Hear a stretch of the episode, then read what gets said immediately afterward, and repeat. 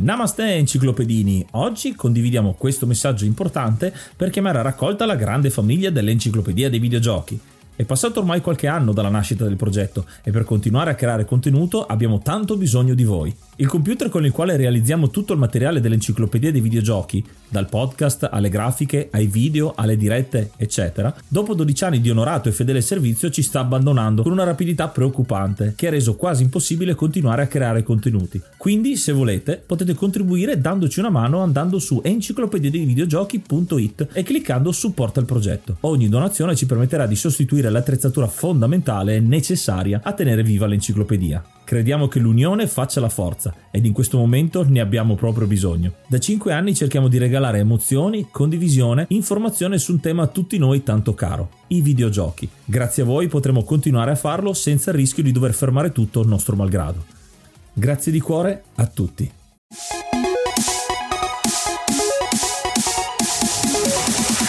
Enciclopedia dei videogiochi presenta gli imperdibili per Nintendo Wii. Oh, ed eccoci arrivati a parlare anche di questa console della Nintendo, una di quelle più rivoluzionarie dal punto di vista del gameplay, perché ha aggiunto il motion control, l'ha reso popolare. Questa console è anche piena zeppa di tanti giochi casual, ma anche tante belle perle nascoste. Quindi parliamone, ne parliamo di 6.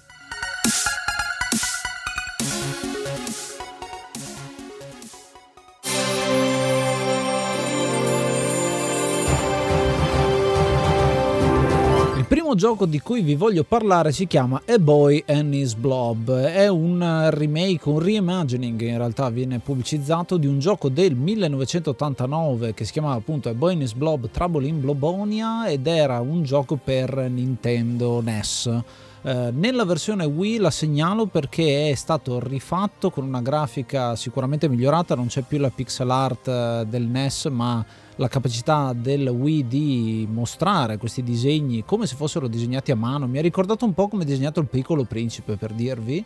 Eh, rende questo titolo di WayForward, che è una compagnia che ha fatto ad esempio, ci ha portato la remaster di DuckTales per dirne una su tutte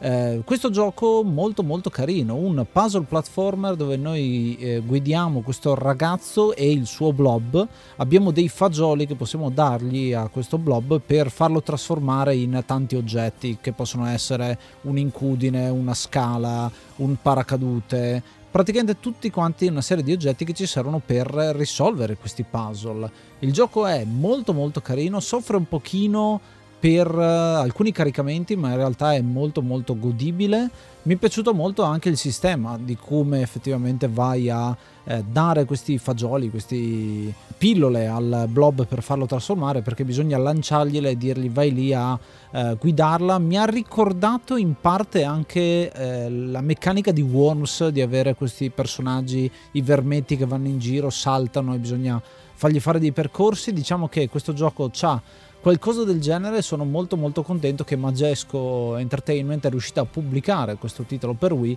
sicuramente da giocare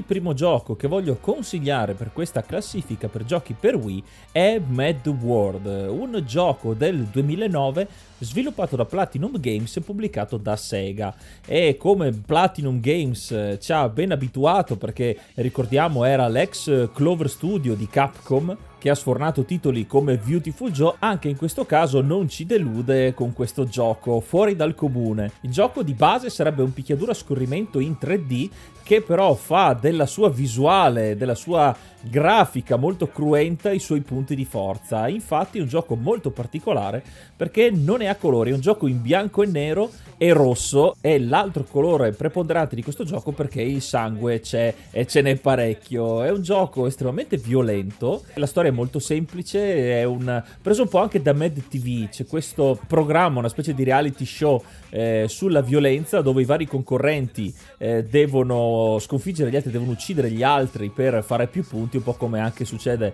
nel film Running Man con Arnold Schwarzenegger, solo che in questo caso c'è anche una trama con dei virus, un virus in corso e il nostro protagonista che non è altro che un ex poliziotto che eh, viene iscritto eh, a questo gioco e deve scoprirne un po' le trame eh, fino al finale roccambolesco. Un gioco che, come detto, fa del divertimento puro e ignorante, se vogliamo dire, il suo punto di forza nel combattere e inventarsi modi sempre nuovi per uccidere i propri avversari, che questo è eh, quello che ci dà più punti che servono per accontentare il nostro sponsor che ci fa eh, partecipare, ci dà dei bonus, ma anche è un requisito per procedere con i livelli. È un gioco molto frenetico, la colonna sonora è molto ispirata, ci pompa l'adrenalina nelle vene per ogni livello del gioco, ogni scazzottata che si sussegue all'interno del gioco per ore e ore eh, di divertimento se volete staccare un po' il cervello.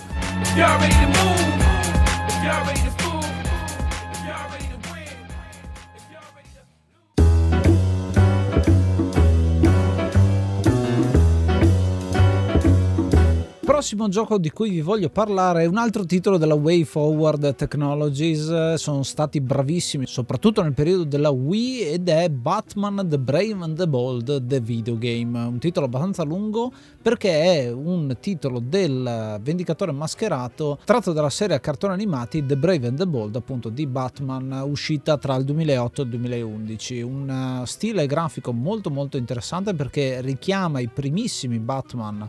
eh, di un tempo ma con uno stile grafico appunto aggiornato e il gioco è molto bello perché si tratta di un action platformer in cui potete guidare Batman, Robin o altri due o tre personaggi secondari in eh, schemi molto molto interessanti. Mi ricorda anche molto il gioco a cui io sono molto legato, quello per Super Nintendo, ne abbiamo già parlato negli imperdibili a riguardo, però devo dire che questa versione Wii mi stupisce perché ci sono alcuni comandi del motion control, appunto muovendo il Wiimote, che vi permettono di fare le super mosse, di chiamare alleati, eh, c'è dentro Aquaman, Flash, Shazam e tanti altri, con schemi veramente molto molto fighi, boss diversi, boss semplici ma comunque diversi, quindi in 6 ore di gioco direi che è un ottimo titolo per la Wii. Eh, sono 4 episodi, tra l'altro, è molto strutturato proprio come il cartone animato, quindi veramente un titolo che merita tantissimo.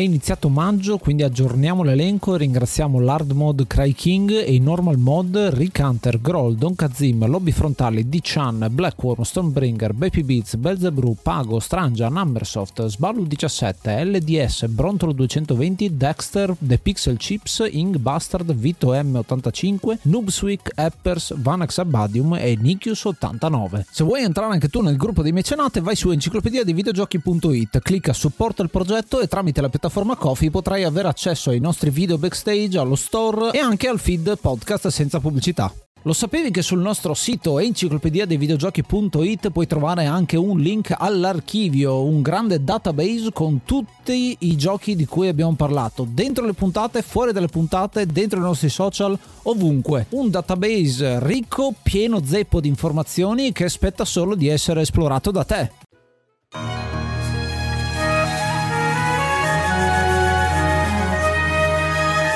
Un altro titolo molto interessante per la Wii è sicuramente Muramasa The Demon Blade, un gioco del 2009 sviluppato da Vanillaware e pubblicato da Marvelous Entertainment. Ed è un gioco di ruolo d'azione eh, ed è particolare perché Vanillaware ci aveva già abituato dei giochi come Princess Crown e il più famoso Odin Sphere ed è proprio durante lo sviluppo di questo gioco che si gettano le basi per Muramasa The Demon Blade che si discosta dallo stile un po' più medievale eh, occidentale per eh, andare nel pieno della tradizione medievale giapponese dei racconti fantastici eh, di quell'epoca che ovviamente chi è anche appassionato di manga e anime conosce molto bene. E anche Muramasa lo rende al meglio. È stato fatto un grande studio per ricreare ricreare anche verosimilmente le ambientazioni di quel periodo e anche la scelta grafica di questo gioco in due dimensioni, però con dei fondali eh, molto ispirati, sembrano eh, i dipinti classici dell'epoca medievale giapponese e molto coloriti. Infatti, una delle ispirazioni è proprio il teatro kabuki, quindi una ricerca degli elementi tipici della cultura giapponese che ne rendono anche solo da vedere un gioco estremamente gradevole. Il gameplay, dall'altro punto di vista, è un action che sfrutta al meglio meglio i pochi tasti, se vogliamo dirlo, del comando della Wii. E infatti, in base alla direzione in cui avremo puntato la leva, inizieremo vari tipi di combo, di colpi. Il sistema di gioco è molto fluido, i combattimenti sono molto veloci, ci si occupa anche dell'esplorazione.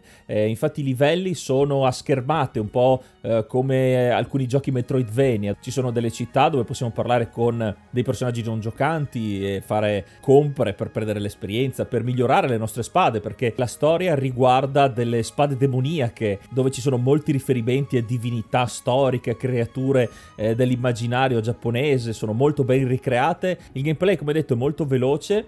e eh, ci dà la possibilità di usare tre armi differenti, tre spade che possiamo scegliere eh, anche durante i combattimenti. Il sistema è molto veloce e ci dà la possibilità anche di usare delle mosse speciali consumando eh, una barra che ogni spada ha. Spade che possiamo poi forgiare, ce ne sono ben 108 che possiamo avere a disposizione e ognuna ha le sue caratteristiche differenti. E quindi ore e ore anche qui di gioco, anche solo per sbloccare tutte quante queste spade. La storia forse pecca un po' di colpi di scena, ma è un'esperienza, è come vivere un dipinto eh, del, del Giappone feudale fantasy, con un tocco di fantasy ovviamente, che sicuramente vi trasporterà in, in un mondo meraviglioso per svariate ore.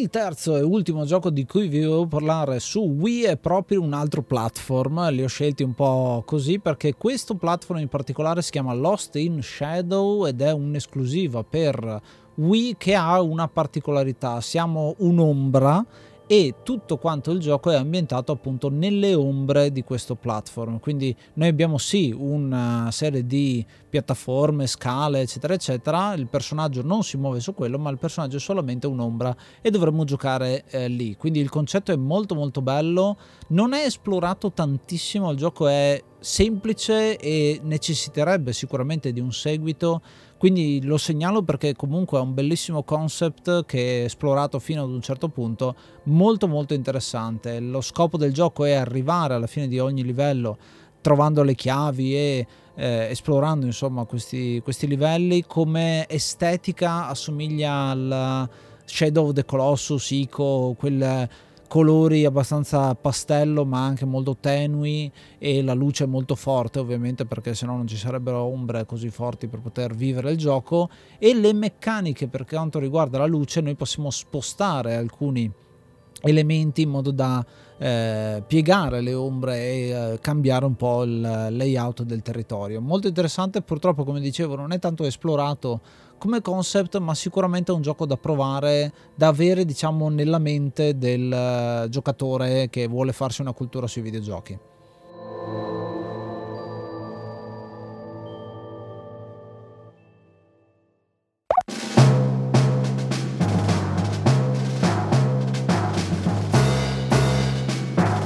Termino questo trittico di giochi per Wii citando Zack e Wiki Quest for Barbaros Treasure, un gioco del 2007 sviluppato e pubblicato da Capcom, quindi già un pezzo da 90 per quanto riguarda lo sviluppo e questo titolo non tradisce le aspettative perché è forse uno dei giochi che sfrutta al meglio i controlli della Wii, il Nunchuck e il Wii Remote perché questo gioco è stato anche un po' un azzardo, perché parliamo di eh, un gioco che dalla grafica molto colorita in 3D, molto cartunosa, può sembrare un uh, gioco di ruolo, un RPG, o un adventure o un platform addirittura. In questo caso invece parliamo più eh, sì di un platform ma più con stile punta e clicca. I comandi eh, non sono le levette analogiche eh, ad esempio del Nunchuck ma muoveremo il nostro Zack e il suo eh, inseparabile compagno Wiki mirando con il Wii Remote eh, proprio come nei punta e clicca per farlo andare eh, dove abbiamo bisogno e farlo interagire con i vari oggetti di gioco perché essendo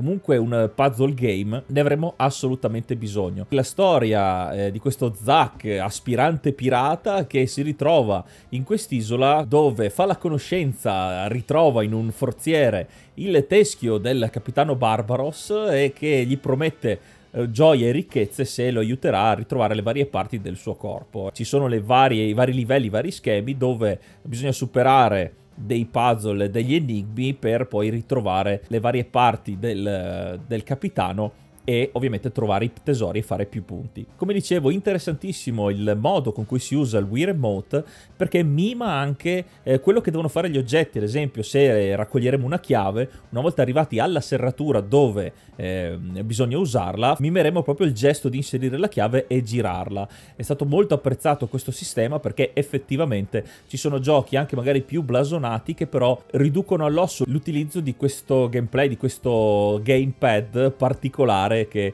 eh, appunto aveva la Wii. In questo caso Zack Wiki ne fa un uso eh, perfetto, i comandi sono molto precisi e, e, quindi anche divertente in un certo senso partecipare attivamente eh, a quello che si fa eh, nel gioco ed è un, un, ottimo svago perché i giochi del genere solitamente eh, erano i Wii Sports e eh, quelli classici da famiglia o comunque i titoli di base. Questo titolo mol, con molta personalità, peccato non abbia avuto seguito perché è stato riconosciuto dalla critica come ottimo gioco con i suoi controlli e con anche i personaggi ispirati, è una storia per quanto semplice comunque molto molto ben azzeccata, però non è stato ricompensato dalle vendite, infatti Capcom dopo ha tagliato completamente ogni possibilità di un seguito, quindi un titolo unico nel suo genere che rimarrà purtroppo anche l'unico di questo franchise.